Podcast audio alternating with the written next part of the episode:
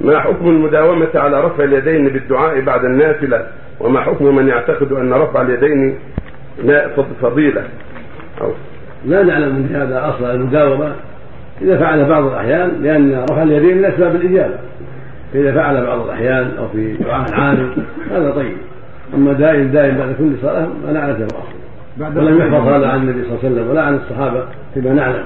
لكن إذا فعل بعض الأحيان صلاته بعض الأحيان فلا بأس. طيب أما الفريضة فلا ونعتقد فضيلة بعد النافلة.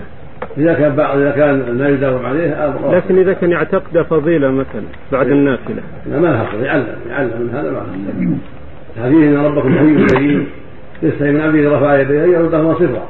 فرفع اليدين من أسباب الإجابة. لكن ما كان النبي يواظب على هذا في صلاة النافلة.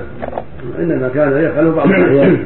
وفعله صلى الله عليه وسلم لما دعا على الصفا والمروه رفع يديه ولما دعا عند الجمرتين جمره الوثن دعا رفع يديه في أيام منى وكذلك في الاستسقاء رفع يديه عليه الصلاة والسلام وفي عرفات وفي مواضع أخرى رفع يديه صلى الله عليه وسلم عند الدعاء.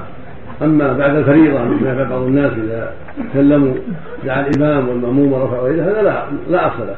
طيب بعد, بعد النافله يجوز بعد يعني. النافله فعل بعض الأحيان ما يكفي بعد. لكن إذا داوم ما يكون مداومه إذا داوم ما يجوز. يعلم يعلم ما ينبغي. ما ينبغي. طيب إذا اعتقدوا فضيلة مثلا نفس يعلم يعلم هذا لا ينبغي. لكن ما حافظ عليه لا تحافظ عليه. لكن يكون بدعة ولا؟ ينبغي تركه أفضل تركه الأحوط ترك ذلك.